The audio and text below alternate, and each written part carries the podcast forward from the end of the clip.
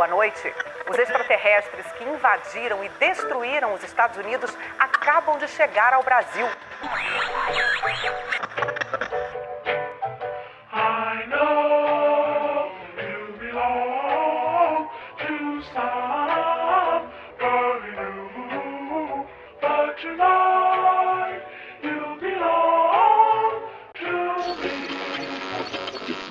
Demônios pecaminosos, aqui é um lugar sagrado que abriga somente os espíritos puros. Não é lugar para pecadores como vocês. Saia daqui, Satanás! É você, Satanás.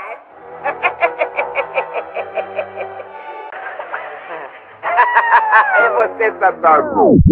Começa agora o Esquadrão UFO Podcast. Beleza, gente? Todo mundo se organizando. Vira a página Esquadrão UFO Intro. Beleza? No 3, hein? Fá maior. 1, 2, 3.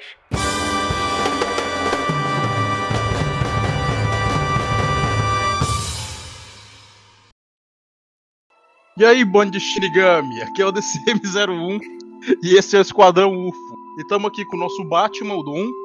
E aí, pessoal, boa noite. E mais uma entrevista maravilhosa. Estamos aqui também com o Cafa. Olá, pessoal, mais uma vez aqui em outra entrevista e cada vez melhor aí, né? Entrevistando. E um dia completaremos o sonho de ser um entrevistado também. Ué, peraí, mas você não tem história pra ser entrevistado aqui, ô? Deixa eu sonhar, DCM. Deixa ele sonhar, deixa o menino sonhar. E estamos aqui também com o nosso convidado, barra entrevistado, Jorge Facure. Boa noite a todos os participantes. Boa noite. Boa noite também pro senhor e. E pros, pros ouvintes também, um querido boa noite também pra, pra todo mundo, e um beijo. E... Ou um bom dia, né? Ou um É, bom... um bom dia, um bom dia, boa tarde também. Dependendo do Vocês vão chegar mesmo no bom dia, boa tarde, boa noite, né? Não, dependendo do horário planeta que você tiver, depende. A gente não sabe quantos sóis e quantas luas você tem. Porém, estamos aqui mais uma vez nesse novo dia. E o nosso entrevistado hoje é, é simplesmente um cara que, que a gente deu muita sorte novamente de conseguir entrevistar, porém ele deu muito azar de ser entrevistado pela gente novamente. e. Pode falar, Dom, perdão. Maravilhoso, né? E, tipo, foi mais um achado, graças aos contatos que a gente vem fazendo. Não, é, são, são contatos assim, coisas de outro planeta que faz jus ao nome do podcast, né? Sim, porque acontece assim que nem a gente acredita como pessoas, né, e histórias incríveis aparecem pra gente, como a história que vocês vão ouvir hoje do nosso querido entrevistado e prepare-se para vocês se É, mas então, Jorge, o senhor pode se introduzir aí, explicar aí qual área o senhor atua? É, Para quem não conhece o senhor, claro, você podia explicar aí melhor pra gente? Ah, pois não, pois não. Em primeiro lugar, eu quero agradecer o convite do Esquadrão UFO para a gente estar hoje aqui, né? Interagindo com vocês aí. Eu agradeço pela atenção e o convite de vocês. É, eu trabalho aqui em Sorocaba, interior do estado de São Paulo, na escola pública, professor de história. E a minha trajetória até aqui tem sido a de pesquisa de ufologia. Eu comecei pesquisando e escrevendo para jornal com 15 anos de idade, na cidade de Tatuí, onde eu vim, e tive a oportunidade de publicar alguns livros, de fazer algumas pesquisas de ufologia que foram publicadas, inclusive uma na revista UFO, e assim temos vindo até hoje nessa linha aí, né? É isso. Muito bom, muito bom. É, qual foi a. Qual foi o, o estudo que foi publicado na UFO? A gente fazer Olha, depois? É uma história longa também, porque eu, se- é, em 2003 é, o- apareceu marcas, um gramado numa propriedade particular aqui em Sorocaba, divisa com a cidade de Votorantim. E essas marcas eram muito perfeitas. Vistas à distância, elas eram exatamente como pouso de naves, deixando ah, a grama eh, escura, é um círculo perfeito. E como estava tendo muito movimento, veio, veio gente de São Paulo, começou a aparecer gente de todo lado aí teorizando. É, eu e meu irmão e mais um, nos unimos com mais duas pessoas que eram um técnico de fotografia e um químico para avaliar o que poderia estar acontecendo. Então é, foi complexo porque a, a propriedade particular ela era de um, deixa eu ver se eu me lembro agora, mas era de uma pessoa ligada ao consulado, a um consulado. E aí nós tivemos três meses de estudo sobre para tentar entender o que estava acontecendo, porque as mesmas marcas apareceram também no gramado do campo de golfe de uma universidade aqui em Sorocaba. Nós precisamos coletar terra, grama e contar com a ajuda científica da, da Faculdade de Agronomia de Piracicaba. Depois de três meses de estudo, nós chegamos a uma conclusão científica, comprovada cientificamente, de que era um fenômeno natural decorrente de fungos no solo, que formam um desenho no gramado. E esse desenho, tipo de fenômeno, vamos dizer assim, agronômico, né? Ele já era é, existente e foi pesquisado inclusive fora do Brasil e tinha sido morfológico. E não era. Então a nossa pesquisa foi pioneira, né? E a gente praticamente, vamos dizer assim, desfez o mistério. Nós gostaríamos que tivesse sido uma experiência extraterrestre, mas não era. Era algo simplesmente da Terra e como ufólogos científicos nós demos o, a pesquisa por acabada e ela saiu na revista UFO. Uma pergunta dentro desse assunto rapidinho antes do nosso carro fazer a pergunta. Ah, o senhor recebeu algum tipo de, digamos assim, depois de ter descoberto que era um fenômeno natural, se recebeu alguma ameaça, alguma coisa, alguém criticando o senhor por, digamos assim, né, desvendar esse mistério? Teve algum, recebeu alguma ligação, algum e-mail de algumas pessoas? Não, tô falando é besteira. E-mail, e-mail não dá, né? Não, né? Na verdade, se sabe que não, não houve sentido. É, a revista UFO, a partir dessa de, dessa pesquisa fez o pedido para que a gente fizesse parte do conselho editorial, né? E recebemos parabéns até de uma, de uma entidade de ufologia do Canadá, porque esse assunto também tinha sido pesquisado lá, mas não tinha esse veredicto, né? Então não teve problemas, não. Foi correu tudo tranquilo. Isso é muito legal, interessante, legal. porque isso aí é, o que, é aquele que a gente conhece como o, o Fairy Circle. Como é que chama em português? É Fire Rings. de fada. Isso. Isso, exatamente. Isso. Exatamente. É, se você pesquisar na internet, você vai ver que a pesquisa que nós fizemos aqui no Caba, ela, que eu posso dizer, ela resolveu o mistério. E é diferente daquela, daquela daquele ciclo clássico que vem em plantação em terreno, né? Porque são vários círculos menores, não é caracterizado por. Tô correto? É verdade. É, então. E mudando de assunto, eu sei que o senhor é conhecido pelo pelo relato, pelo, pelo acontecido que o senhor recebeu cartas e trocou cartas por muito tempo, não é? Isso. E, e eu queria saber do senhor.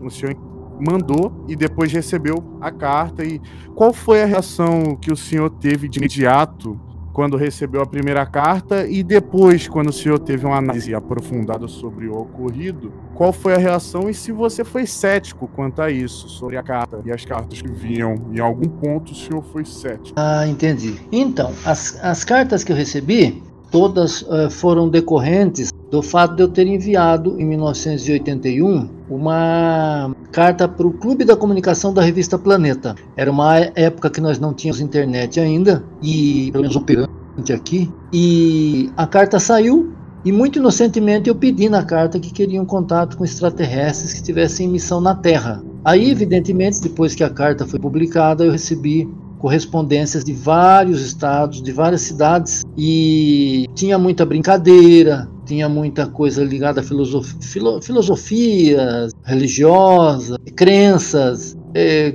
pessoas curiosas, algumas pessoas com psiquismo doentio declarado, dá para perceber pelo de carta.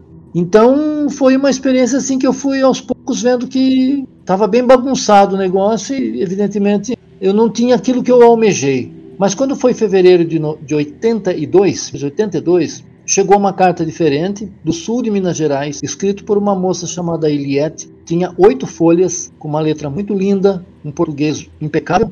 E ela dizia me conhecer e dizia ser representante daquilo que eu estava procurando. Foi a primeira vez que eu senti uma diferença numa carta, uma seriedade, uma profundidade. Mas evidentemente assim, pouco de descrédito, né? Porque a gente nunca vai ter certeza de nada, né?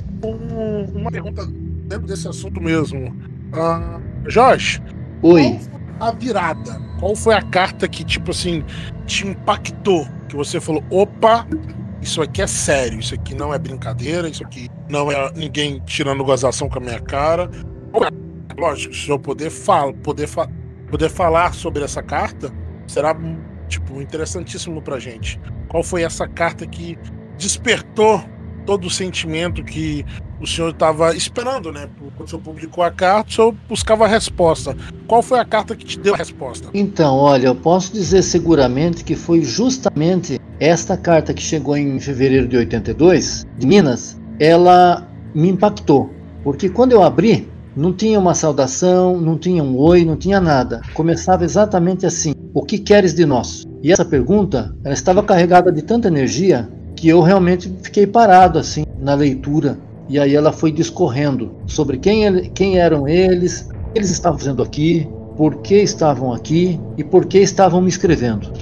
Nossa, então eu considero essa carta que veio de Minas realmente a que causou um impacto psicológico muito grande realmente é uma coisa de, de peso, né? Ainda mais nós que somos muito ligados a coisa. Como a gente vê, por exemplo, eu consigo me colocar no lugar de receber essa carta. Eu ficaria, mesmo se, se fosse só simplesmente alguma coisa que fosse, sabe, só pelo fato de eu não saber o desconhecido, o proceder daquela carta, daquilo que eu tô recebendo, já me pegaria e eu entendo completamente como que o senhor deve ter. Não, completamente, porque eu não passei por isso, né? Mas eu entendo o que o senhor passou.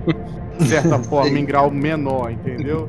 Eu entendo. E, e, esse tipo de contato te trouxe alguma mudança imediata na vida do senhor? Tipo, algum aspecto mudou abruptamente? Ou foi só algo que aconteceu e, e não mudou nada? O senhor reparou alguém observando você? Ou alguma coisa assim mudou e o tomou por si depois? É, na verdade, a história é muito longa. Eu estou até um pouco de dificuldade para tentar responder mais claramente isso que você está me, me perguntando. Porém, é assim: todas as cartas eram escritas na segunda pessoa do, do singular, é o tu. Né? Então é um português muito bonito, é um português rebuscado, né? E as, além das letras, as palavras eram muito bem, muito bem colocadas, os conhecimentos muito colocados. Eu, com isto, com anos de, depois de muitos anos lendo, é, isso causou uma escrever, entendeu? Então a forma como eu escrevo hoje, como eu escrevo artigos, escrevo livros, unidades de livros, ela é diretamente influenciada por essas cartas. Agora, dentre os conhecimentos que foram passados, evidentemente que teve muita coisa que entrou dentro de mim como uma gravação subconsciente, porque uma coisa é você ler um livro de forma natural, ou ler uma carta de forma natural. A outra é você estando com uma idade ainda muito jovem e com a emoção à flor da pele, ler algo. Então, aquele conteúdo, pela via da emoção, ele grava mais forte e mais profundamente em você. E uma das coisas que a, a carta dizia logo de início era: escolha muito bem entre ser luz ou ser trevas, porque se você ficar no meio termo, não será nem luz e nem treva, será penumbra, e penumbra não é nada. Penumbra é ausência da luz completa e também não é a treva. Nossa! Caraca, cara. É, então eles tinham esse tipo de ensinamento. Então teve. É, esse tipo de ensinamento, entendeu? Essas cartas teve, têm efeito ativo até hoje no trabalho que o senhor faz, nos livros que o senhor escreve. Então, de certa forma, teve um impacto é, positivo nisso tudo, né? Ah, com certeza. Elas, elas foram bastante definidoras, influenciadoras da, da minha escrita, do meu pensamento. Muito embora também eu não posso deixar de citar que ao longo dos anos teve muitas passagens, experiências que foram traumáticas e negativas. Hum, então eu gostaria de que o senhor comente, lógico, né, se isso não for ferir nada com o senhor assim, algo que o senhor possa falar abertamente. Ah, às vezes a gente pega tanto pela parte do glamour, de tudo que aconteceu, as pessoas acabam ficando encantadas, como nós ficamos encantados com a história do senhor, mas saber da. Lógico, se o senhor quiser comentar sobre isso. Parte claro. negativa disso tudo. Qual foi a parte negativa que isso trouxe para o senhor? Qual foi o impacto? Qual, como o senhor conseguiu lidar com tudo isso? Olha, para responder essa pergunta, eu vou ter que entrar numa trama complexa, viu? Não tem problema. Estamos, não, estamos Vamos indo. Não tem problema, a gente está aqui pelo senhor. Certo. Eu falei, senhor. Gente, desculpa, ele falou que pode chamar de, de você, mas mania uma hora a gente. Tá, ó, vou tentar, eu vou tentar resumir, porque vou uma tentativa aí, vai. Os prime as primeiras pessoas que escreveram, os primeiros que escreveram, eles se identificaram como oriundos de um planeta chamado Areli, portanto eles são chamados arelianos e eles têm uma presença na Terra em várias bases subterrâneas, não é só em Minas Gerais. Eles conhecem a mensagem do Cristo, conhecem a, digamos assim, a força cósmica da, da bondade e, e eles têm um trabalho antigo aqui já. Sucede. E eles têm como vizinho um planeta chamado Esfer. Isso lá no sistema deles, tá? Que é muito distante daqui. Esse planeta Esfer é, é onde tem o povo esferiano, que são muito belos, eles muito belos, são de tecnologia muito avançada, porém eles não têm a moral que nós temos, eles não têm o conceito que nós temos. Então, para um esferiano, por exemplo, se ele estiver aqui na Terra trabalhando e tiver um ser humano que comece a causar muito atrapalho, o esferiano pode simplesmente liquidar esse ser humano e resolver o problema sem conflito moral. Nossa. Já os arelianos não fazem isso. Os arelianos não fazem isso. E aí o que acontece? A partir de um determinado momento, eu fui, foi me dado ciência através das cartas, várias cartas instrutivas, que é, esse povo esferiano tinha recebido uma licença para estar trabalhando conjuntamente com os arelianos. Embora eles tenham conceitos diferentes, tenham visões diferentes, mas eles têm interesses mútuos. E aí tinha uma areliana, que era uma, uma areliana, tinha uma esferiana, que era uma pessoa muito importante que passou a estar na base. Só que aconteceu o quê? Essa pessoa esferiana, ela ligou para mim em outubro de 1982, ela conversou comigo de forma cochichada, eu não ouvi a voz dela, ela disse que tinha sentido um ímpeto grande de conversar comigo, porque sentiu que eu, que eu, que eu era um buscador muito sincero e que ela tinha todas as condições de responder tudo que eu precisava, tudo que eu queria. Mas para isso era preciso ter um pacto, ter um combinado. E eu era muito jovem, estava ainda vislumbrando tudo aquilo, sem saber o que estava acontecendo. Eu acabei topando esse combinado com essa pessoa esferiana. Só que daí os arelianos descobriram o que aconteceu e foi por mim mesmo que eu acabei sendo pressionado e acabei contando, e isso causou um conflito muito grande, que resultou na expulsão da esferiana da base, e aí uh, isso gerou um problema muito sério, porque foi considerado traição, e alguns humanos, inclusive jovens que tinham acesso à base, ficaram contra mim. Nossa! Nossa! É, ficaram contra mim. E essa pessoa, essa esferiana que foi ela foi mandada de volta para o mundo dela. Ela passou por uma escola de reeducação que eles têm lá e ela ressurgiu dois anos depois. Me mandou uma carta. Aí ela já não era mais a minha amiga, mortal. Então eu passei a ter por carta contatos arelianos e uma inimiga esferiana que me torturou psicologicamente por alguns anos. Nossa, e. Caramba! A, a gente fica até sem o que falar, né? É, porque é uma coisa assim que a gente não tá habituado a, a, receber esse tipo de coisa com tantos detalhes, né? Então eu acho isso, isso é muito pesado, mas é muito maneiro, tá ligado? É, é muito, é muito maluco, né? É sacanagem, que pela história errada é ela.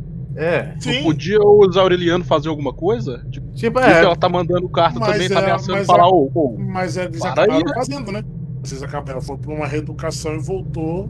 Não, não, eu tô falando depois. Não, tô falando é depois porque- que voltou da reeducação. Não, mas É. os tiberianos, eles não tinham peso moral em fazer mal com as Porque é justamente. é- é- era isso que eu ia comentar agora, que eu achei bem interessante o o Jorge. Jorge falar É, isso. Eu que é mesmo. o segui- que é o seguinte, ah, às vezes nós aqui, as pessoas que acreditam ah, no, na questão UFO, a gente tem muito a nossa moral cristã. Até um criminoso, ele tem uma base de moral cristã. Ele tem essa base, todo mundo. Porque a gente, querendo Sim. não, é forjado em cima disso. E, cara, a gente às vezes é muito ingênuo de acreditar que seres de outros planetas têm a mesma moral que a nossa. É, é simples, é só olhar o que que os espanhóis fizeram com os índios. Essa é bem simples. É, A gente e, um- e a gente segue esse negócio, então, porque o, o- a pessoa que é. O, o esferiano vai ter a mesma concepção disso. A mesma moral? Não. É, porque- até porque não somos os ferianos, somos E humanos. tem uma outra coisa, como isso, a moral, ela está muito ligada a como a gente interpreta as coisas. Por exemplo, uma coisa bem simples: você pisa numa formiga, você não sente nada. Mata um cachorro e quase morre junto. Você acha não, um eu me sinto absurdo? mal, eu me sinto mal, cara. sinto Entendeu? mal É- é tudo. Isso, isso é tudo questão de moral, entendeu? Uhum. Uma formiga não é nada, uma largata não é nada, entendeu? Um animal um pouquinho mais, digamos assim, que a gente tem um apreço maior, que é um cão, um gato, tipo, se mata, é, a gente entra numa revolta gigantesca. Ou uma vaca. Uma vaca a gente não Entendeu? liga. Isso, é, certos animais a gente não liga. Então, eles podem nos ver simplesmente como um animal, entendeu? Só mais uma coisa aqui na Terra, só mais um tipo de evolução aqui. Ah, é só mais um ser. Nem fede nem cheira pra gente. É, então, Jorge, é, eles já chegaram a tocar no assunto, o que, que eles faziam aqui na Terra, para que servia essa base? Bom, eles disseram que tem nas bases subterrâneas, eles têm telas que seriam como telas de computador, de TV, só que grandes, onde eles eh, acompanham tudo que acontece aqui na superfície. Algumas vezes eles intervêm nos fatos, em outras eles não intervêm, porque eles percebem que é questão de livre-arbítrio humano, é questão que eles não têm o direito de intervir. E eles estão aqui para estudo e contribuição para a nossa evolução também. Mas eu fiz uma pergunta na época, é, por que, que eles estavam exatamente ali na estância hidromineral de São Lourenço, no sul de Minas? Eu falei assim, o que, que leva vocês a estarem aí? E a resposta foi uma resposta que até hoje não resolve nada para mim, mas foi a resposta que eles deram. Por causa da água. É, Aí, ó. Eu tava vendo o Evangelion. não, Não, não que. Calma. Gratuito esse assim? é meu. Calma, eu vou chegar lá, vou chegar lá. Calma. Tá, vai- ele vai fazer um link. A água, é, além de ser água, ela também é vista como passagem, como portal. Tipo, vocês estão entendendo? Calma aí. Sim, Você compreendeu o que eu tô dizendo, né, Dom? eu compreendi, mas quem não assiste anime não vai compreender Não, muito. não, mas- não é de anime. Isso Daí é de. É em geral. A água é vista como passagem, como portal. Talvez a água tem, tem. a questão da ligado da, da pureza da vida. Do, É, e de refletir também, né? também, E refletir a também. É, então deve ser alguma coisa, como é muito ligado esse- essa coisa astral, essa coisa de energia, talvez seja algo ligado a isso. Interessante. Não, sabe e a gente, e a que é gente o- tem a teoria do dom também, né? Que Qual? sempre, quando tem um caso grande, ufológico ou avistamento, alguma coisa, sempre é perto d'água. Sempre é d'água. É verdade, isso eu, meio que le- eu meio que levantei, fiz um levantamento de casos e os maiores casos sempre têm contato com um rio ou um lago ou sempre tem muita água Cara, no local envolvendo água e ouro. Isso São daí- regiões que tem muito ouro e muita água. deve ser alguma coisa, alguma coisa relacionada ao que eu falei de passagem, alguma coisa que deve ser algo assim, tá entendendo? É, não é uma coisa é, à toa, é algo que agora que a gente tocou nesse assunto, nesse momento faz sentido. tá? Sim, porque às vezes, a- às vezes é o seguinte, pra nós ainda é algo tipo, digamos, né? Ah, o que, que os caras querem com a água? O que, que tem na água? O que, que tem na propriedade da água? O que, que tem nessa. Porque normalmente são lugares bem específicos, entendeu? Que eles vão com bastante água. Será que naquela água tem um mineral que eles precisam? Ou tem algo naquela, né, nessas águas em específicos lugares? Ou são pontos da Terra? tem relacionamento a isso, então a gente tem que. É, é meio que complicado você formular uma ideia sem parecer doido. Entendeu? É, Porque você está trabalhando no campo da especulação. Uhum. Entendeu? Então você vai trabalhar totalmente no campo de uma ideia que. Um, digamos assim, é um devaneio que só funciona na sua cabeça. Que até para explicar para outras pessoas é complicado. Eu tô É. confuso agora também. Sim. E não podemos esquecer que a cidade de São Lourenço, ela tem fontes, eu acho que são mais de 12 fontes, são águas curativas. São Sim, águas tem, tem um belo histórico, né? Sobre É. as águas de São Lourenço que pelo Brasil inteiro eu conheço bastante. É, Ah. exatamente. A pergunta que o senhor fez foi por que vocês estão aqui? Ou é, foi porquê de como chegaram? Ou foi um porquê de por que estão? Você, calma aí, deixa eu tentar melhorar a pergunta. Foi um porquê de por que vocês vieram? Foi porquê de como vieram? Não, foi mais ou menos assim, uma pergunta. Que nessa cidade? Por que não estão em Campinas, ou Piracicaba, ou Ponta Grossa? Aí eles responderam: "Ah, estamos aqui por causa da água. Ah, então é- era a água que tem algo. Porque tem água em outros lugares. Então é espe- especialmente aquela água. Isso. Tô entendendo. E também, é, sobre- já que a gente tá falando sobre o porquê, você já se perguntou por que eu? E se sim, o que, que você deduziu disso? Pera aí que eu não entendi muito bem. É, esse- esses acontecimentos todos, as cartas, todo esse contato, todo, você já se perguntou por que isso está acontecendo especificamente com o senhor, com você no caso? Ou é, se sim, eu queria saber por quê, qual- o que, que você disse sobre essa pergunta. Ah, tá. É, eu me perguntei sim, muitas vezes. Muito embora, muito embora eu tentei compensar essa, esse questionamento é, com base no fato de que tudo que aconteceu foi uma, um resultado, foi uma- um reflexo da carta que foi publicada na revista, né? E o que eu penso que possa acontecer um dia e gostaria de descobrir isso é se outras pessoas passaram pelo mesmo que eu passei. Porque talvez outras pessoas tenham recebido ah, o mesmo tipo de processo, o mesmo tipo de carta, a mesma história. E o único jeito, talvez, de eu descobrir isso seja agora divulgando a história mesmo. Então há sempre uma esperança de que alguém apareça e fala: Olha, isso mesmo- aconteceu o comigo mesmo também. tipo de história, eu já, já vi outros casos também com uma história parecida, mas o método de ser por carta, eu só conheço a sua. Ah, é? Hum. E eu acredito que, sinceramente, eu acho que o senhor vai ser o único. Até entanto, não tem mais cartas. É, Eles tem não isso também. mais cartas. Então seria algo bem ortodoxo, pra, assim, para dizer, para poder fazer. É, Ah, essa- mas é que nós não estamos com imagem aqui, senão eu ia mostrar caixas de cartas. Hum, é muita coisa que É. o senhor recebeu, não é? É muita carta, é muita carta. Isso Teve uma, inclusive, que. Hum, teve uma, inclusive, que ela tinha, tinha mais de 20 folhas escrita a bico de pena. Sabe o que é isso? Nossa! Nossa! É, meu. Então, pra- é, foi isso. A minha pergunta vai ser em cima disso.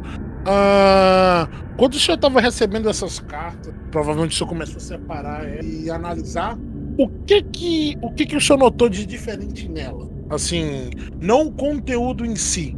Conteúdo em si, lógico que é, o senhor já deixou bem claro que são assuntos variados, desde filosofia, religião, conselhos para a vida, para o cotidiano.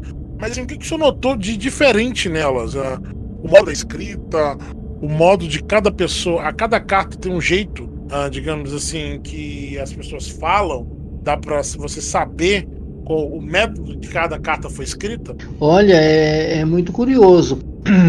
As letras são muito diferentes. Por exemplo, o Astori, um agente molecular, eu gostava muito de me, de me corresponder com ele porque ele era muito pândego, sabe? Ele conseguia me deixar à vontade, ele brincava, tinha um jeito muito espontâneo. Ele escreve todas as palavras com a primeira letra maiúscula. Olha! Evidentemente que não é necessário fazer isso. Ninguém precisa de um texto de, de 300 palavras e todas estarem com a letra maiúscula. Mas é a maneira como ele escreve. E isso dá muito trabalho. Porque eu, e eu, eu você cheguei tem a que estar ver. atento para não errar. E ele não erra. Uhum. Depois cheguei tem a a ver- Taline, que era a minha inimiga, que ela Aham. escreve com uma forma como se fosse um arabesco. E ela escreve entre as linhas. Ela não escreve na linha, ela escreve no meio.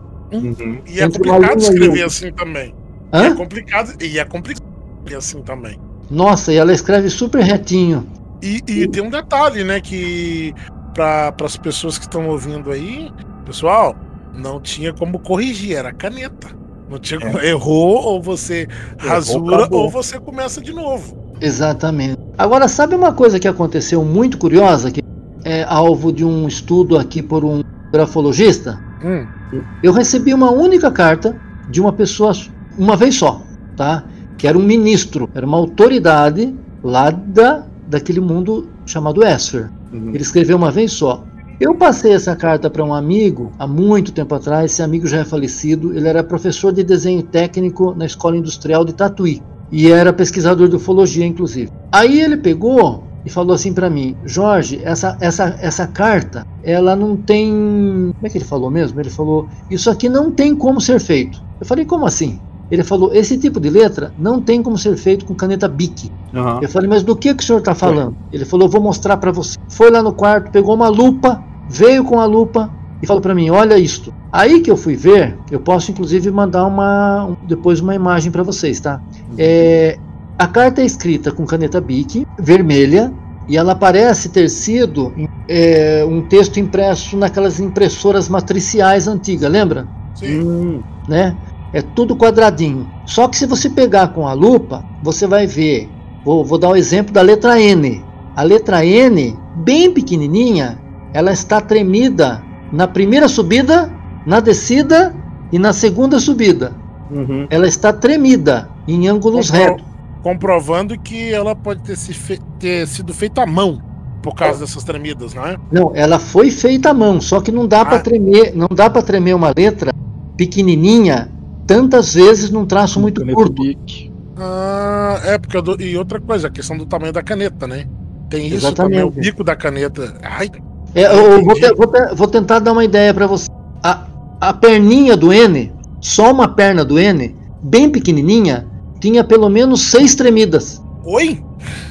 É, exatamente isso. Então, isso não é possível de se fazer com, com a manuscrito. Aí eu perguntei para ele, mas então como é que se explica? A resposta dele, isso foi escrito em alta velocidade. Nossa. Ou seja, a pessoa escreveu muito rápido e. Muito, muito rápido. Agora, essa é a visão do professor de desenho técnico. Sim, é, uma- é um, digamos, é uma autoridade, sabe do que tá falando. É, eu cito até o nome dele, professor Josué Fernandes Pires, de Tatuí. Nossa. Caramba, então isso. Então tem tudo isso para analisar, sabe? Tem uma, eu acho que ainda a história, ela ainda requer muita análise ainda. Uhum, uhum.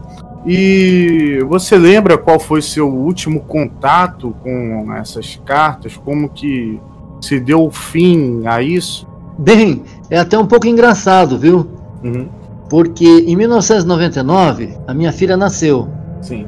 E até 1999 eu, eu sentia com um pé na Terra e outro na Lua. Sim. Porque o impacto dessa experiência foi muito forte. Eu vivia meio uma mente assim meio divagante, meio nebulosa. E quando minha filha nasceu, eu disse assim para mim mesmo, falei: "Meu Deus do céu, eu tenho uma alma para cuidar e agora ou eu boto os dois pés na terra aqui e, e acerto meu passo, porque eu não posso ficar, né, Uhum. e eu fiz um pedido para eles, sabendo que eles tinham dito para mim desde o princípio que eles respeitavam muito a liberdade do homem. Eu falei assim: eu vou fazer um pedido a vocês, para que vocês se ausentem da minha vida. Aí nunca mais apareceram. Caramba, mas quando se diz apareceram, é, você está se referindo àquela coisa de energia, de sentir, né?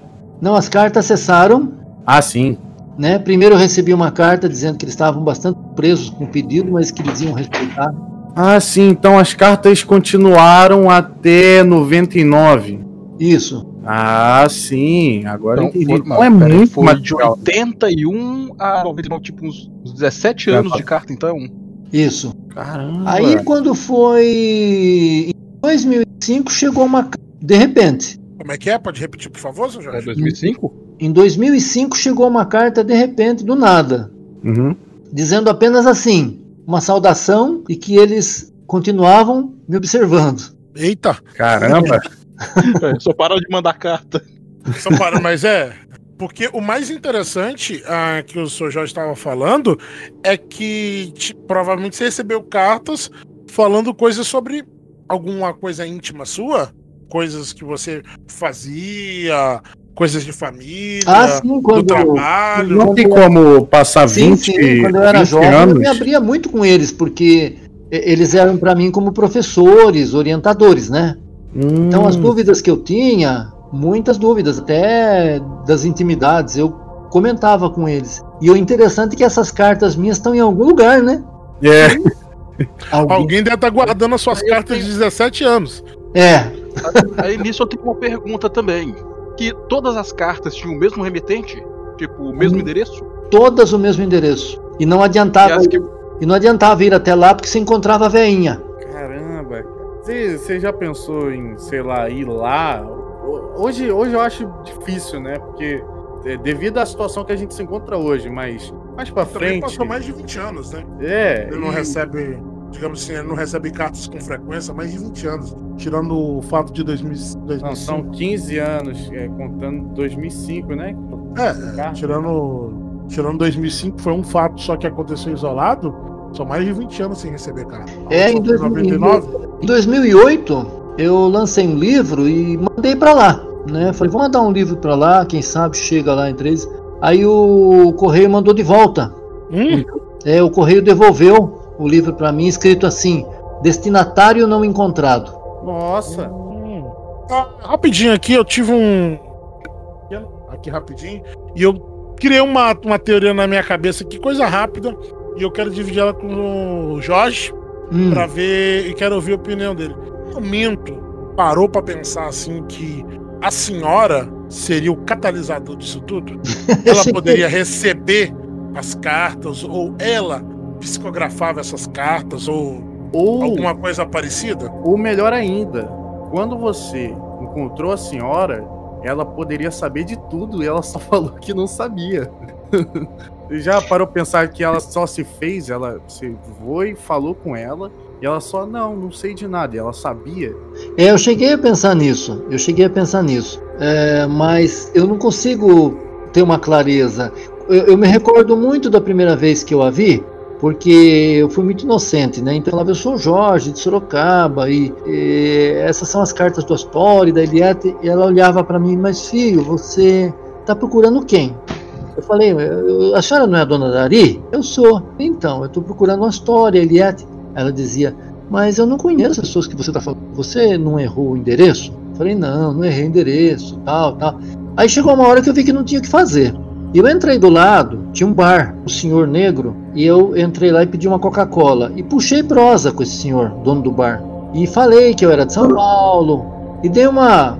Menti, né? Falei, eu tô procurando uma tia e acho que tava com o endereço errado, não achei, bati nessa casa aqui. Aí ele comentou assim comigo: Ó, nessa casa mora a dona Dari, é uma senhora muito católica, ela faz as. Ela cuida das festas aqui da, da paróquia e ela mora sozinha.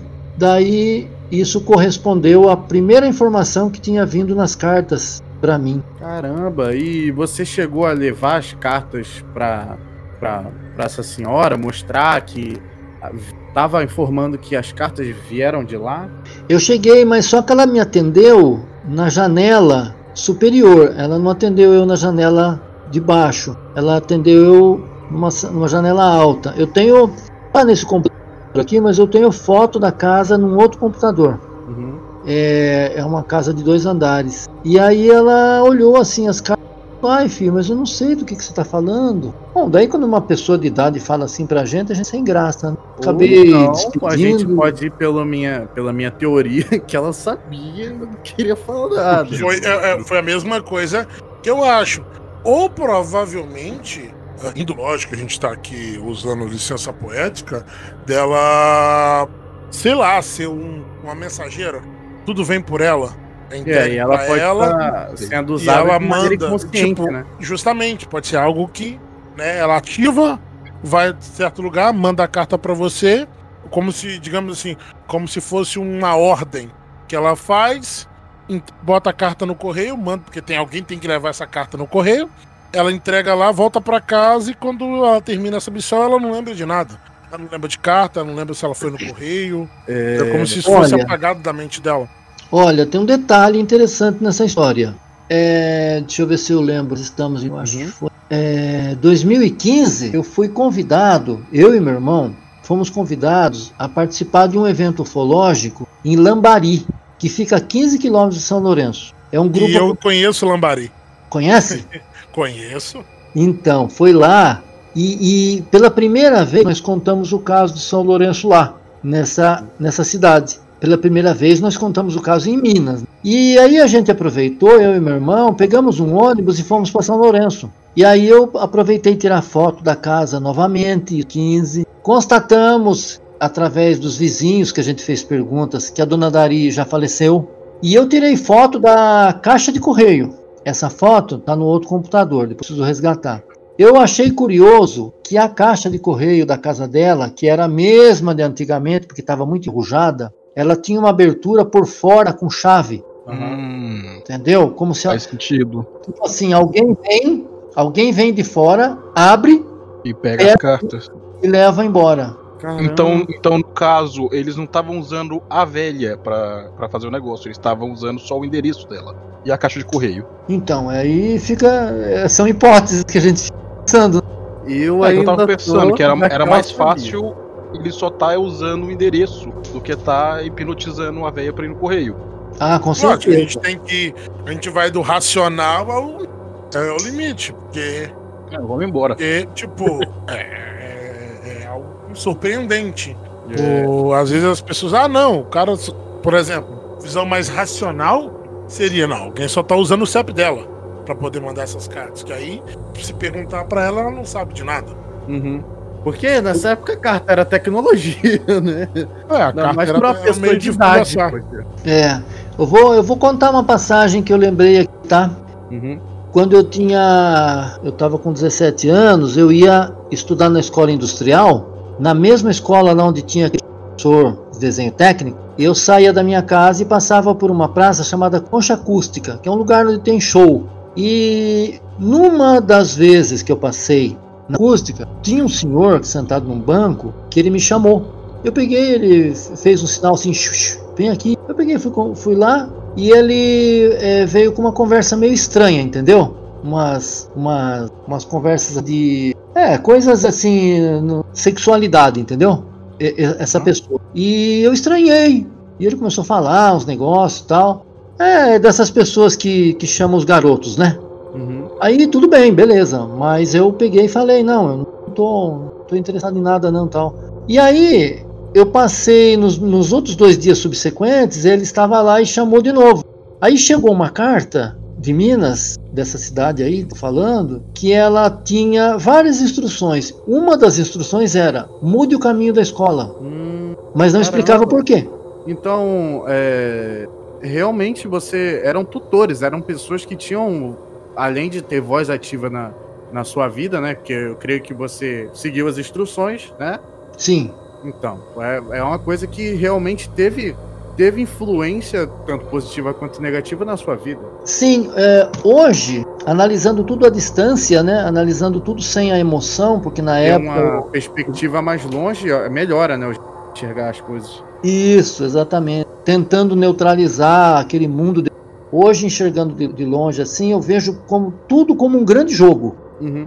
Houve um jogo entre luz e sombra. Houve um jogo entre os arelianos, que tinham uma visão mais suave, mais, vamos dizer, positiva, e os esferianos, que tinham uma visão né, perigosa, é, dissimuladora. E eu fui envolvido numa série de coisas, passei por. Eu tenho mais uma pergunta dentro desse assunto mesmo. Uma coisa que deu um estralo aqui. O senhor já parou pra pensar que o senhor não estava chipado? Por isso que eles sabiam bem onde o senhor estava, o que estava acontecendo ali. O senhor já passou isso pela cabeça do senhor? Por isso tem informações assim de ah, muda a rota, tá acontecendo tal coisa, faz assim, faz assado. Não, eu nunca pensei, pra falar a verdade. Não cheguei. Porque, porque é que negócio, digamos assim, ah, digamos não vamos falar o nome desse tipo de pessoa aqui. Provavelmente eles te mandam uma carta para você trocar de rota, ah, justamente aquela rota estava acontecendo esse tipo de situação desagradável com o senhor. Então você não acha que tipo ou tinha alguém perto, alguém que vigiava? Você nunca, tipo, lógico, vou- agora eu vou para especulação louca. Você nunca sentiu sendo vigiado, pessoas diferentes, porque normalmente a gente tá acostumado, né? Quando a gente é mais jovem, a gente, tipo, vai nas mesmas lanchonetes, fazemos a mesma rota para casa, para casa dos amigos. Os lugares que a gente frequenta sempre são os mesmos, ou seja, a gente sempre faz a mesma rota. O senhor nunca notou algo estranho, alguém vigiando, alguém, tipo, totalmente diferente do habitual ali, do, do seu bairro? Então, na verdade é assim. Por força de todo aquele mistério das cartas, por força de todo aquele, aquele clima que era gerado pelas cartas, é, a gente desenvolvia até uma certa paranoiazinha, né? Ficava um pouquinho paranoico. Eu Porque- ficaria totalmente. Eu ficaria totalmente. Porque às vezes quando eu tava na rua, às- vezes eu percebia na rua alguém me olhando mais do que o normal. Aí eu ficava pensando, será que esse aí é deles lá? Aí a pessoa baixava a cabeça, daí eu já ficava naquela minha, daqui a pouco a pessoa ia embora, e eu ficava na dúvida, não tinha coragem de perguntar. Então, então eu vivi muitos contexto- momentos, eu vi- passei, contexto, passei muitos momentos assim de esquizofrenia paranoide. É É, porque, tá- tá tirando de contexto, se você parar pra pensar, você tá na rua, aí você olha uma pessoa normalmente, você tá muito paranoico com isso, do nada alguém chega pra você e pergunta, você é um alien aureliano? Não tem como, entendeu? Tipo, pra, pra pessoa que tá Ah, recebendo velho. isso, se coloca no lugar. É verdade. É um negócio É, mas, delicado, hein? É, realmente. é, mas eu, tô- Não, não, eu, e outra entendo, coisa, né? mano. Esse é, esse é o tipo de experiência que faz um cara ficar às três da manhã com uma katana numa mão e uma Glock na outra, né? Ó, eu vou é falar pra verdade. você, ó, essa história, ela é tão doida, ela é tão maluca, ela tem tanta coisa, porque não, não dá tempo de eu contar, né? Pra- Que teve um lance dentro dessa história que eu considero que foi, olha, eu diria que foi quase um crime, viu? Não, mas aí que tá, não tem problema. O senhor Porque- já, já vamos fazer o convite que o senhor tá convidado pra vir mais vezes. O senhor tem história pra. Porque, olha, teve uma coisa, teve uma coisa que afetou muito minha família, sabe? Uhum. Eu acho que isso, e isso não podia ter sido feito, porque é, teve uma carta que dizia que quando eu nasci, é, logo após o meu nascimento, saiu mais uma criança muito muito, muito pequena mesmo, que ela foi separada pela enfermeira e que essa criança foi comprada numa questão de tráfico. Aí eu Nossa. perguntei para minha mãe, falei, mãe, nasceu alguém além de mim? A minha mãe falou assim, olha, filho, você nasceu, eu estava tão passada, o parto foi tão difícil, e eu só lembro quando me apresentaram você. Agora, não sei dizer, ela falou, é uma coisa muito estranha falar uma coisa dessa. E aí, com o tempo, eles falaram que esse irmão meu é, apareceu lá em Minas Gerais, se chama Vander Massari, e é telepata nato. E com o tempo, sabe o que aconteceu? Esse irmão passou a me escrever também. E ele tinha uma letra parecida com a minha. E ele escreveu várias cartas. E aí teve uma época que a gente estava se correspondendo com o pessoal aqui de Americana, que era um pessoal que lidava com parapsicologia. E veio em casa um cara, não sei se eu vou tomar a liberdade de contar, contar o nome dele inteiro agora aqui. Posso. Não, depois- não, não precisa. se- porque ele representa uma empresa grande, mas ele se chama Vanderlei. E ele veio em casa e ele falou que era detetive particular, tal. E na época eu muito inocente, falei para ele que eu precisava investigar um assunto que eu tinha um suposto irmão lá em Minas e que tá. Daí ele falou para mim, "Vê- me veja as cartas. Ele um bloco grande de cartas de Vander e levou e disse assim para mim: por coincidência eu estou indo para amanhã, amanhã para São Lourenço. Eu achei uma coincidência. Passado um tempo, o que aconteceu? Eu recebi um- uma comunicação desse Vanderlei que ele sofreu um assalto e ele me mandou um boletim da Polícia Rodoviária de Jundiaí constatando que o carro dele foi roubado com todas as minhas cartas. Conclusão: eu fiquei sem as cartas. Não se constatou que essa pessoa era detetive ou não, não sei. Uhum. E de repente pode ter sido que essa pessoa entrou dentro da minha casa e era um agente deles, entendeu? Ou Hoje eu então, já penso tudo isso, já nem sei mais o que pensar. ou pode ser uma teoria muito louca, mas ou então poderia ser até seu irmão não querendo se mostrar. Olha, mas o cara tinha, o cara já tinha, não, o cara já tinha um cin- já tinha, já era cinquentão na época. Ah, tá. Então, então, então tá certo. Não, eu- Não, Ele tinha o perfil, o perfil do Ray Conniff. conhece- depois você conheceu seu irmão em pessoa, não é? Você já sabe se- se fosse. Não, eu tô, tô assumindo aqui que depois você conheceu esse irmão em pessoa, não é? Ah, é. Inclusive. Então, mas eu acho essa história, mano, sensacional, muito sério fazer um negócio desse. Porque mexeu com todo mundo na minha família. Aí eles fizeram um teste. Eu tenho inclusive uma carta aqui. Eu tenho uma carta aqui que eu posso tirar uma foto e mandar para vocês. Na qual eles propõem que eu faça uma experiência. Numa certa noite, eu tenho que tentar durante meia hora estabelecer primeiro aquietar a mente, ficar em silêncio mental total e depois tentar sentir o meu irmão, sabe? aham. E Isso foi uma, uma proposta de experiência que veio na carta. Sabe o que eu senti? Hum, Náuseas. nossa. É. Caraca. Você tentou fazer essa conexão com ele e. Eu senti um mal-estar muito mal. grande. Senti um mal-estar muito grande. Não gostei daquilo. Cara, Caramba, cara. isso é, isso é muito. É o tipo de, de caos muito, muito louco, né, cara? Esse, e é muito ligado ao, ao lado sensível, ao lado de sentir energia. Então, É, ué. precisa ser, ter esse toque sensitivo para poder ter passado por isso. E antes disso, você já tinha esse essa sensibilidade para coisas paranormais, ufológicas, assim? Olha, eu não sei dizer, né? Eu sempre tive interesse, mas eu experiências assim diferentes eu não tinha, não. Não cheguei a ter.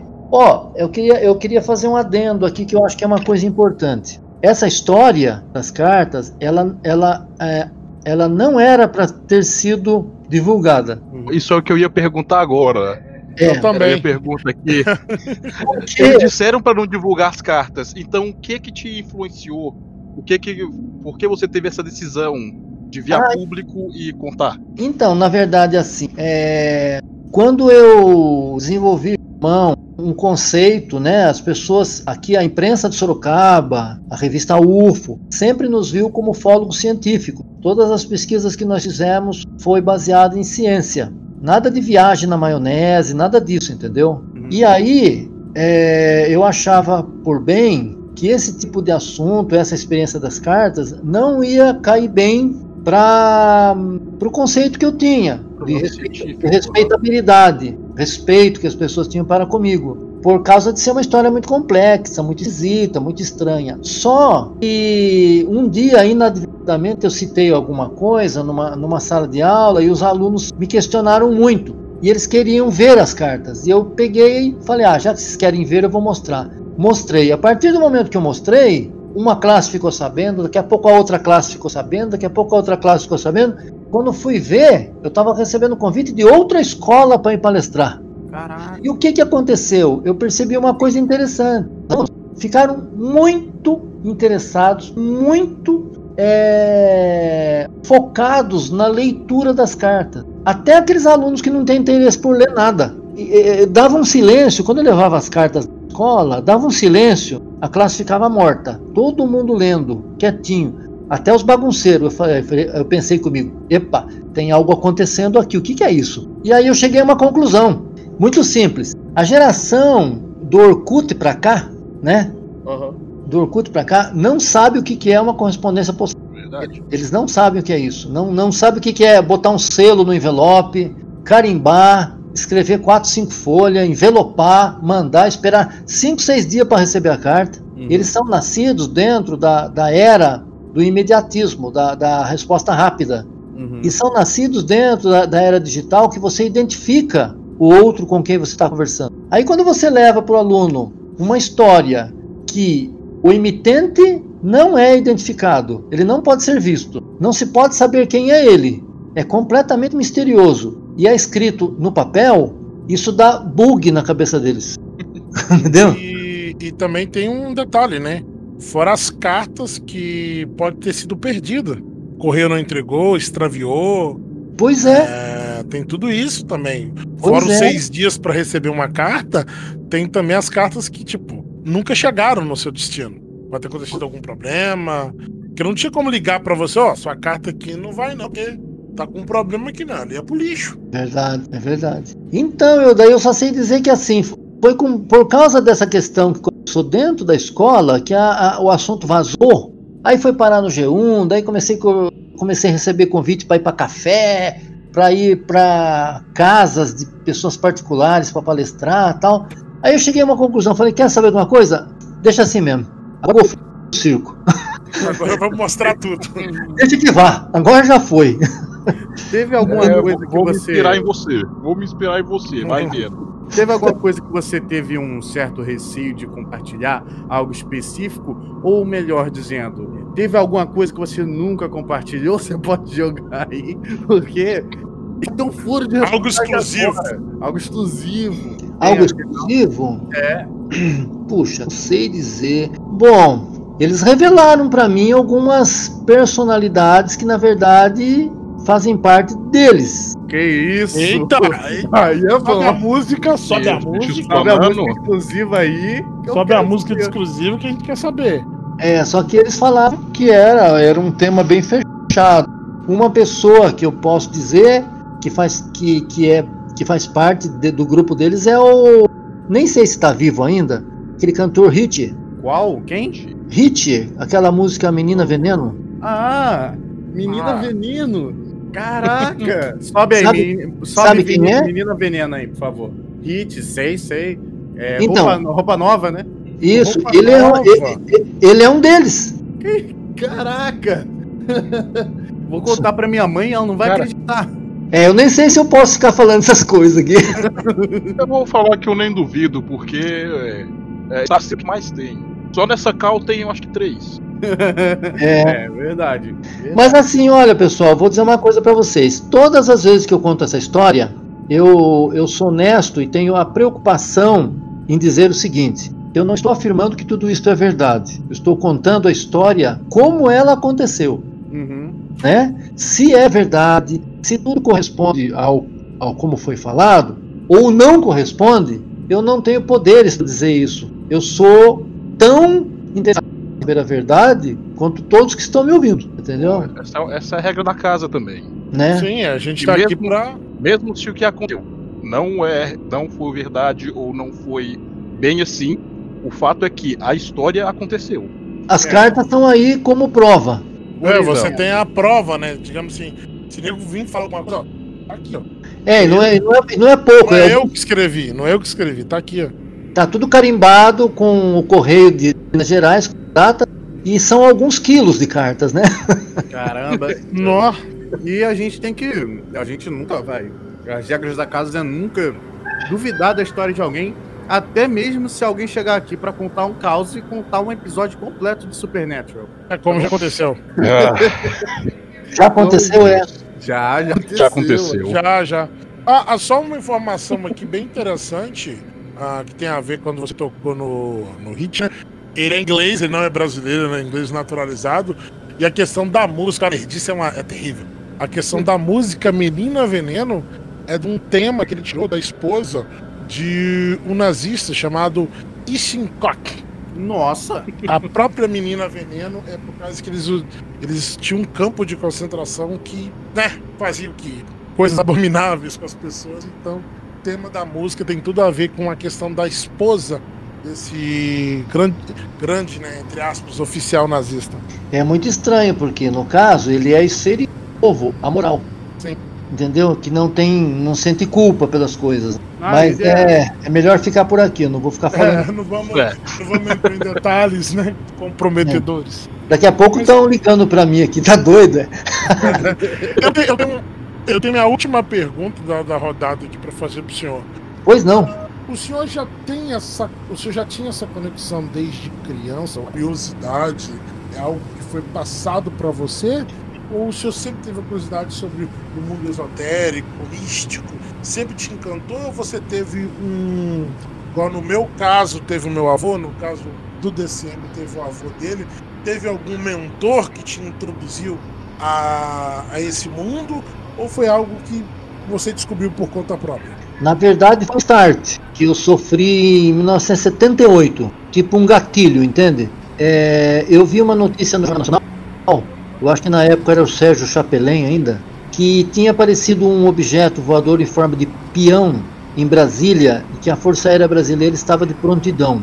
Quando eu ouvi aquela notícia, é, ela entrou de tal maneira na minha cabeça que eu não consegui dormir. Eu fiquei a noite inteira pensando, mas esse peão é da onde? Quem é que está dentro dele? Aí deu um start para eu começar a me questionar. E aí eu abrindo a revista Manchete, não sei se alguém lembra dessa extinta revista, Tem, eu lembro. lembra? É, tinha uma, um livro que a gente mandava buscar para o reembolso postal, chamado Toda a Verdade sobre os Discos Voadores de Hal Bloom e Judy Bloom, um casal. Aí eu encomendei esse livro. A partir desse instante eu entrei no mundo da ufologia. A partir Caramba. desse instante. Foi o, o start em mim. E aí aconteceu tudo, né? Depois veio o jornal, a minha coluna de ufologia, a publicação da carta na revista Planeta e a decorrência de tudo isso aí, que é um mistério até hoje. Muito Então, então foi algo bem, digamos assim, bem comum, né? Você não teve nenhum mentor que te introduziu nada. Você simplesmente viu uma natural, matéria, né, foi algo natural. Pô, bem interessante. Foi uma matéria e um algo natural. A única coisa que acontecia um pouco até engraçado é que eu tinha uma professora de português, chamada Almira Porciúncula, que está viva ainda e é minha amiga, ela está com 86 anos. É, eu levantava na aula e ia contar para ela sobre as observações que eu fazia do céu noturno. E ela, coitada, o que, que ela podia fazer, né? Aquele, menino contando aquilo. Aí ela falou assim para mim: você tem que procurar o professor Josué Fernandes Pires. Ele estuda esse assunto, que é aquele professor lá do desenho técnico. E aí eu passei a, então a procurar o professor e ele me levou em algumas vigílias. Ele fazia vigílias, ele levava telescópio, levava binóculo, tudo. Aí ele, ele me induziu nessa questão das vigílias. Inclusive eu tenho um presente dele aqui guardado em casa, já falecido. Posso mandar uma foto depois para vocês. Como ele era artesão e fazia muitas esculturas, eu tenho guardado aqui em casa um ET de 2,20 metros de altura. Nossa! É uma estátua que ele fez. Tiago, Manda essa foto que essa vai ser a capa do episódio. Vai ser a capa do episódio. Se eu Eu puder tiver do lado, se eu puder Do tirar lado assim do do seu do lado, vai ser maravilhoso. É, Vou é mandar para maravilhoso. vocês. É um, ET, é um ET famoso, porque ele fica na entrada recebendo tudo. É o bom anfitrião, né? Botar na, na entrada.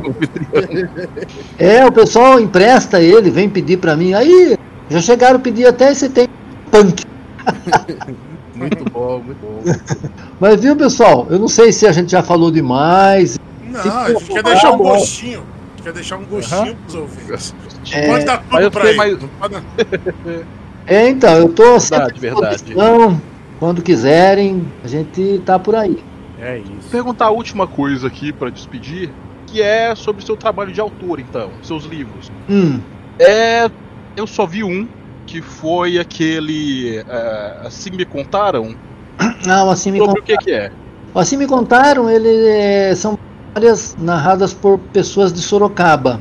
É, é um tipo de trabalho que eu faço que eu escuto qualquer pessoa, não precisa, não precisa ser nenhuma pessoa famosa, pode ser pessoa o vizinho lá, ele conta a história para mim, eu gravo tudo num gravador digital, depois eu vou ouvir tudo novamente, vou rascunhar, depois vou digitar e vou transformar a história dele numa mini biografia. Nossa, maneiro. É, daí Muito a pessoa bom. fica super feliz, né, por ter a história dela no livro e tal. Eu escrevi dois, dois livros dessa natureza, com histórias de sorocabanos. A gente faz quase a mesma coisa, só É, que a parte porém sem áudio. Vocês fazem em áudio, né? É, a gente só faz em áudio. Ao o vivo. Único, o único errado aqui é só a gente. O resto tá tudo bem. É, mas, uma, um- mais uma pergunta aqui. O, o livro, qual foi o primeiro livro que você escreveu? Te deu uma- o start para escrever esses livros? Qual foi o primeiro, digamos assim, a sua primeira obra?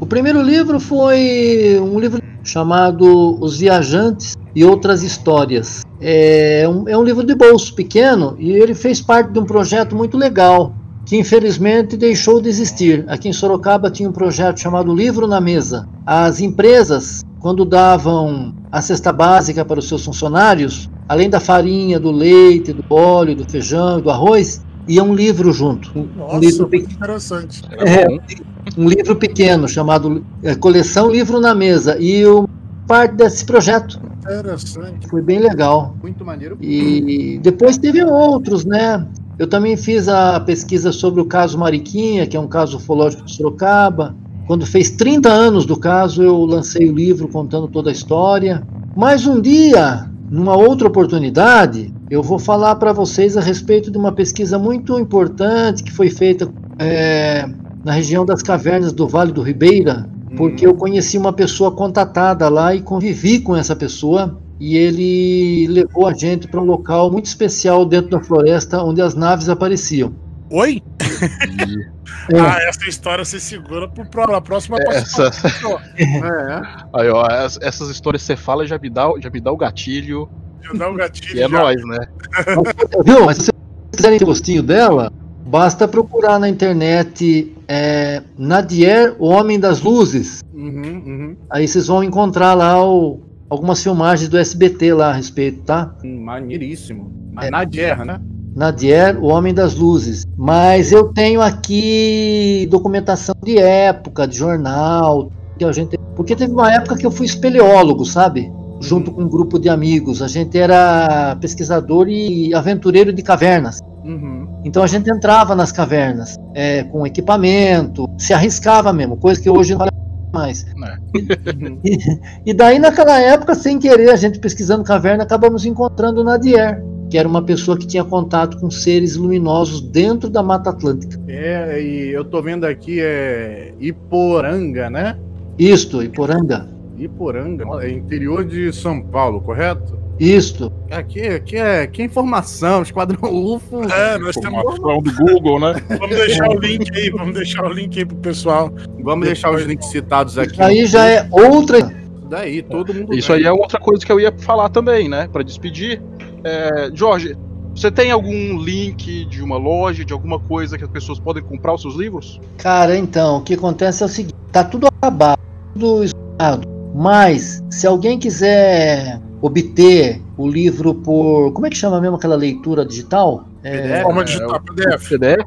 não, aquele outro que você tem. O e-book. O O e-book? Isso, se alguém quiser e-book, tem um livro meu que tem 21 contos, inclusive tem um que envolve coisa meio extraterrestre, que está na Amazon. O e- E qual é o nome Amazon, do, né? do livro? É Rubião o Velho. Rubião o Velho, você aí que quer uma boa leitura, então Rubião o Velho, só dá uma olhada lá, o e-book na Amazon. E é Vamos isso. deixar o link aqui também, vamos deixar o link pro pessoal procurar aqui, tá com precinho top. Isso Beleza. aí. olhadinha lá.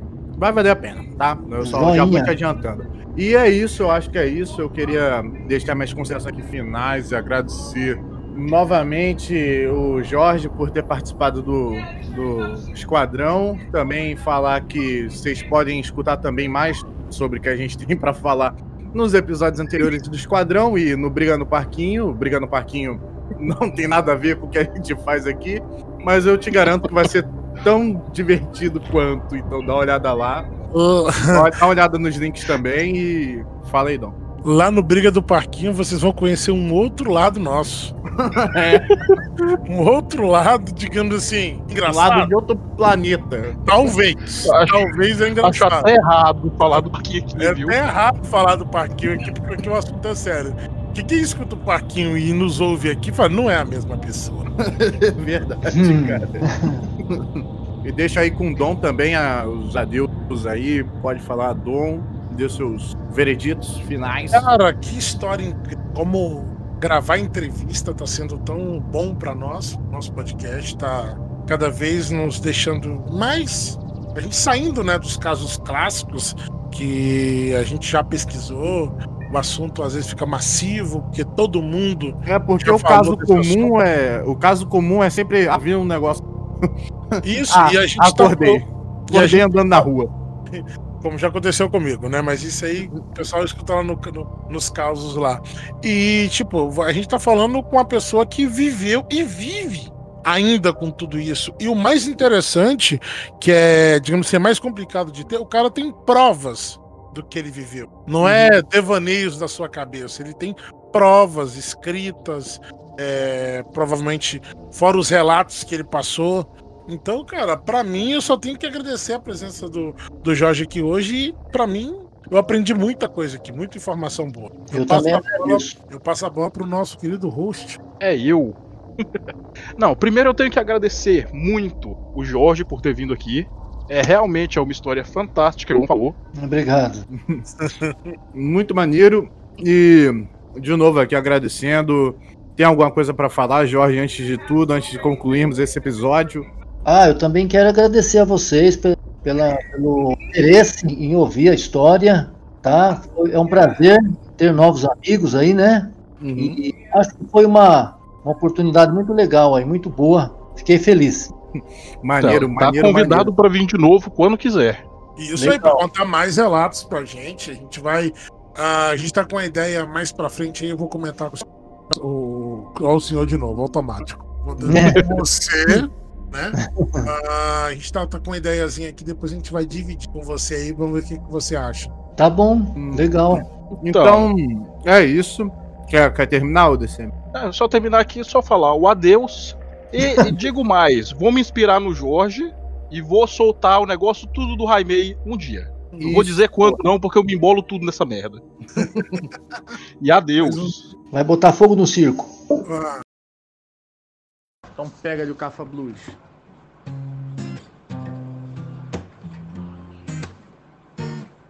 Não dá pra tocar violão, a porra da minha mãe tá muito grande. Tomar no cu, tô puto. Ó, eu tive trabalho de cortar unha pra poder tocar violão e agora, já que eu tive esse trabalho, eu vou cantar aqui uma música inteira e foda-se. Quem quiser escuta. E outra, queria perguntar aí se a gente vai usar o vídeo no episódio de hoje. Tirando isso, deixa eu ver se cabe o violão dentro da cabine. Coube, olha só. Deixa eu ver que música eu toco. Ai, meu Deus, agora. Calma aí, eu volto quando eu pensar. Criei meu Titanic e prometi pra mim mesmo que esse barco não naufragará. Lá, lá.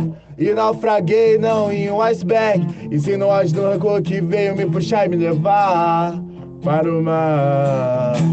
Do mar, avistei Mob Dick, que veio com a morte que eu desejo de me abraçar e me levar, me livrar, me livrar dessa maldita água fria, onde a ela de vida achar meu lar, lá, lá, lá, lá. Chuva, trovão, molhado, calo cansado, descalço, chuva, trovão, molhado, ah, foda-se.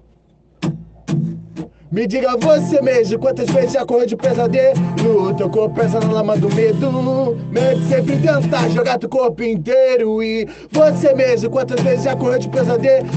Teu corpo pesa na lama do medo. Medo sempre tentar jogar teu corpo inteiro Inteiro.